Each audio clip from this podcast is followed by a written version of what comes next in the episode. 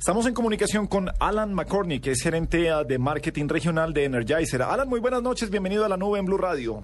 Buenas noches a ti, Jonathan, y a toda la audiencia. Bueno, eh, Alan, ¿de, ¿de qué país es usted?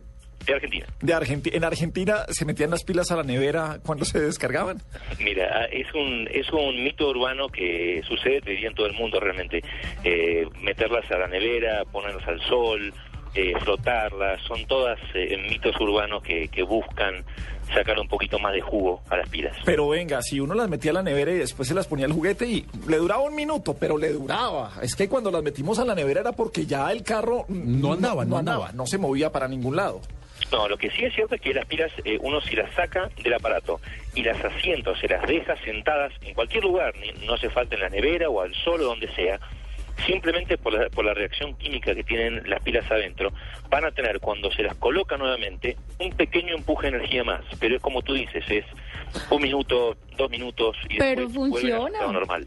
Pero Pero, funciona. las pero las habría podido dejar en la nevera, entre un zapato, eh, envuelto en papel No importa, periódico. pero funciona dos minutos. En cualquier lado se las deja, se las aparta del contacto, que es donde se descarga la, la energía, y la pila por el, por el asentamiento tira una pequeña descarga en el momento en que se lo pone en contacto nuevamente, pero después vuelve a su estado normal. Listo, no servía meterlas al congelador, eh, pero aparte de dejarlas quietas, ¿algo servía para recargarlas? No para recargarla, como digo, es una reacción normal de la, de la pila por la reacción química, que en el momento en que vuelve a entrar en contacto tiene un pequeño empuje de energía simplemente por la reacción que tiene por entrar en contacto nuevamente.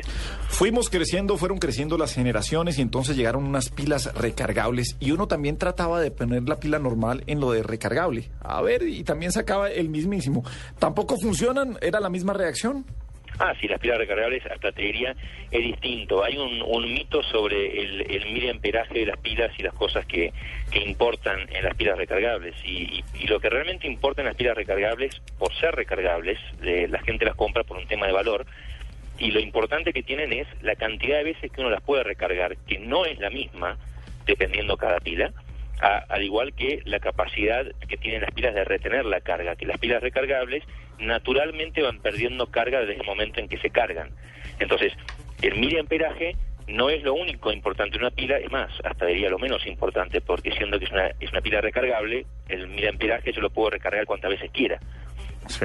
Eh, hablando de, de pilas, ¿por qué hay unos juguetes que le mete uno seis pilas grandes y hay otros que son ocho pequeñas o a otros dos cuadradas? ¿Cuál, es la realidad de, la carga que deben tener las pilas? Me imagino que respecto a los juguetes, oye, pues eh, hablamos de radios y hablamos de, otras cosas, pero ¿cómo funciona eso exactamente? Porque uno no uno dice, ¿y por qué una cuadrada? Y además eh, tres pequeñas, le hubieran puesto dos grandes. Eh, ¿Cómo eh, funciona de la misma manera? Es, es más que nada un tema de funcionalidad del aparato. Lógicamente, si uno tiene un, lo que era en su momento un, un Walkman o un Discman o un MP3, no le puede poner una pila grande por un tema de funcionalidad, porque le va a ocupar la mitad del tamaño con la pila grande.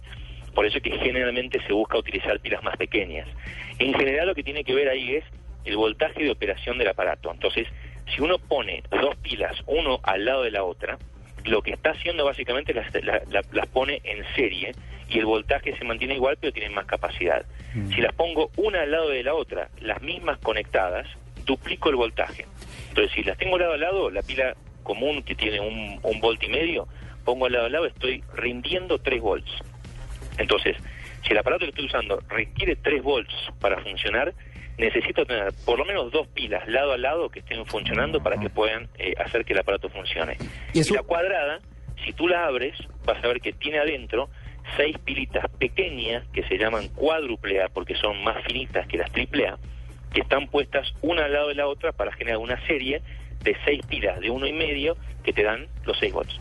Eso tiene que ver, eso tiene que ver, Alan, con lo que le decían a uno de nunca poner una, una pila nueva y una pila vieja en, en- en- en- en el mismo juguete, digamos, o en el mismo aparato.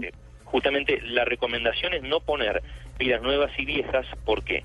Porque uno pone una pila nueva y una vieja en serio, o sea, una después de la otra, lo que termina sucediendo es que se sobreexige a la pila nueva porque la pila vieja no tiene suficiente energía. Y lo que eso hace eh, finalmente es que la pila vieja chorree, termine dañando el equipo y eventualmente que la pila nueva se sobrecargue, se sobrecaliente y cuando la quieras sacar te queme los dedos.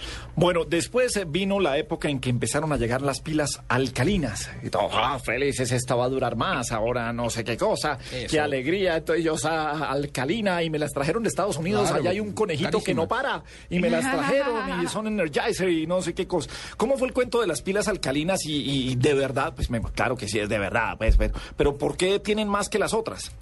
Porque tienen que ver con una construcción diferenciada. Es básicamente eh, la cantidad de combustible que tiene.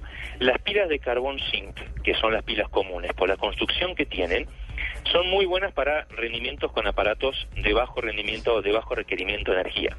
Las pilas alcalinas, por su construcción, pueden tener una cantidad de energía, una cantidad de amperios mayor y, por lo tanto, perduran en el tiempo mayor que las pilas de carbón zinc.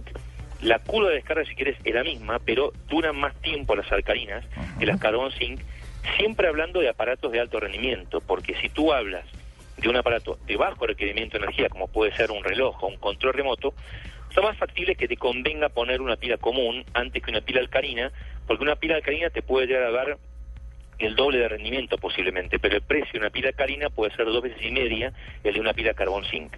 Entonces siempre depende y siempre hay que tener en cuenta dónde voy a usar la pila eh, para saber y para de- de- de- decidir cuál es la mejor pila que me hace falta para ese aparato.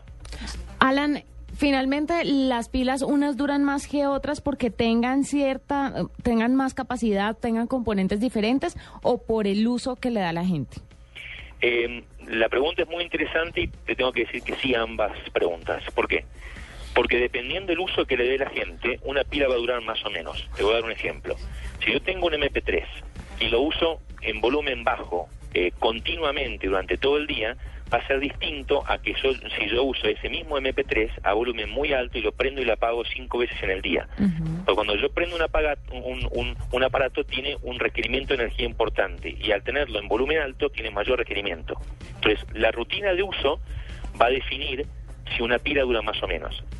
Contestando la segunda pregunta, sí, los componentes o la construcción de la pila es lo que hace que una pila tenga, y estoy hablando por ahí con términos un poquito demasiado técnicos, una curva de descarga distinta. Y dependiendo si la curva de descarga es descendiente o eh, continua, si va a convenirte para aparatos de alto rendimiento de energía o para aparatos de bajo rendimiento de energía. Alan, sin duda hoy eh, uno, si jugara con los mismos juguetes de antes, eh, bueno, no si jugara con los mismos juguetes de antes, pero hoy duran más los juguetes. ¿Esto, ¿Esto es solamente un tema de pilas o también la tecnología de los aparatos ha ayudado a que consuman menos energía y ayuden a que los dispositivos duren más? También te digo que sí ambas preguntas, eh, porque justamente las compañías lo que han hecho es eh, optimizar el, el- el requerimiento de energía que tienen los aparatos. Un, un MP3 requiere mucho menos energía de lo que requería en su momento un Walkman o un Discman. Eh, y también las pilas han mejorado mucho su desempeño. Entonces, ambas cosas lleva a que te hagan falta posiblemente pilas más pequeñas para un aparato que eh, ahora también es más pequeño. Eh, en- hace muchos años uno dejaba las pilas en los juguetes y después de dos años que uno había perdido un par de materias y le devolvían el juguete como a los tres años. Y lo volvía y lo abría y las pilas habían soltado... Sulfatadas, sí, decía, se sulfató y se dañó el juguete. Hoy pasa esto con las pilas. Eh, ¿Cómo ha evolucionado brevemente el, el- el material de las pilas, Alan? Mira, eso también tiene que ver con un tema de construcción. Eh, sí ha mejorado muchísimo el tema de construcción. En el caso nuestro, nosotros tenemos eh, con nuestras pilas Energizer Max, eh, comparativamente uno de los, eh, en, en- en- en porcentual, uno de los ritos eh, más bajos de chorreado en aparato de todas las pilas. O sea, somos por lejos una de las mejores pilas en lo que tiene que ver con, estando dentro del aparato, somos los que menos chorreamos.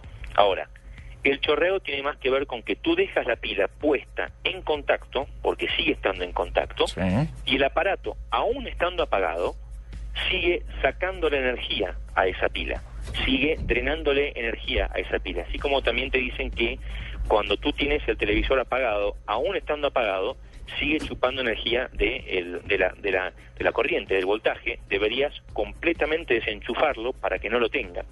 Por eso es que la recomendación que hacemos nosotros siempre es cuando, cuando un aparato no esté en uso, saquen las pilas, para que las pilas no pierdan su carga y para que disminuir lo mayor posible el riesgo de chorreado. Bueno, pues hoy ah, acabamos con un par de mitos, eh, con unos mitos mundiales, eh, porque es que otros otros envolvían en papel periódico también las pilas, eh, buscando eso. Y, y- y si querían doble carga, entonces las envolvían en papel periódico y las metían a la nevera. Pues claro, doble carga. Y después la ponían al sol y se la frotaban un poco.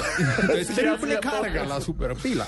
Alan McCormick es eh, gerente de marketing regional de Energizer. Alan, mil gracias por estar en la nube hasta otra vez. Gracias a ustedes cuando quieran. Ok.